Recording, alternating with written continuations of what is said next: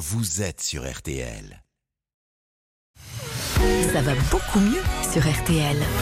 Il est 8h41, ça va beaucoup mieux tous les matins. Notre médecin Jimmy Mohamed nous donne des conseils santé.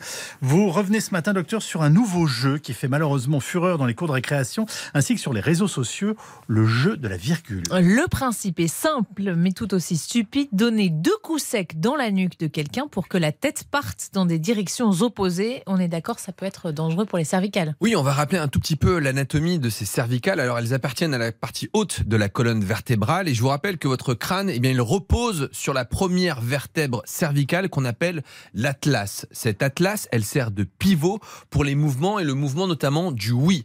La seconde vertèbre juste en dessous, on l'appelle l'axis et elle, elle permet la rotation pour le mouvement du non. Vous avez ensuite cinq vertèbres cervicales qui permettent la stature, ce qui permet de se tenir droit, mais aussi de protéger quelque chose, d'extrêmement important qu'on appelle la moelle épinière. Et cette moelle épinière, c'est le prolongement du cerveau qui distribue l'ensemble des nerfs du corps humain. En clair, c'est ce qui vous permet de bouger les bras, les jambes et de sentir ce qui se passe. C'est le dernier endroit à traumatiser, c'est extrêmement dangereux. Complètement, car en réalité, ces vertèbres, elles ne tiennent que grâce à des muscles qu'on appelle des muscles paravertébraux, mais aussi grâce à des ligaments qui sont des structures élastiques à la manière d'un chewing-gum. Et il faut bien comprendre que cette nuque est à la fois solide et résistante, mais uniquement lorsqu'elle y est préparée. Donc, le fait de faire partir la tête dans un sens puis dans l'autre par surprise va faire que votre cou va subir brutalement un changement de direction auquel il ne s'était pas préparé. Par conséquent, les muscles qui tiennent le cou vont se contracter brutalement et c'est là que l'accident peut arriver. Bon, ce jeu, on le disait, euh, se multiplie dans les cours de récré. Plusieurs enfants ont été blessés. Une jeune fille a même dû être hospitalisée dans le Var. Oui, car vous risquez ce qu'on appelle une entorse cervicale. De la même manière que vous pouvez vous tordre la cheville, il est possible de tordre les ligaments qui servent à la stabilité des vertèbres.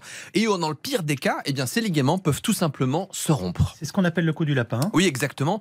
On va retrouver essentiellement ça dans les accidents de la route, lorsque la tête bascule d'avant en arrière brutalement à cause d'une décélération brutale. Et je vous rappelle qu'à l'adolescence, les muscles de la colonne vertébrale sont parfois plus mous que ceux à l'âge adulte, donc moins protecteurs. Sans oublier que je vous ai dit qu'au milieu, il y avait la moelle épinière. Alors moi, je le souhaite évidemment pas, mais un jour, il y a un risque qu'un enfant pour le buzz ou pour impressionner ses camarades, il aille beaucoup trop fort et traumatise ou sectionne cette moelle épinière.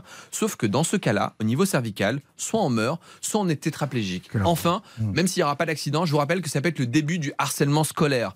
Donc parlez-en à vos enfants à la maison pour savoir ce qu'ils font sur les réseaux sociaux, parce que peut-être ils en sont victimes ou peut-être que eux aussi font ce jeu de la virgule. À demain.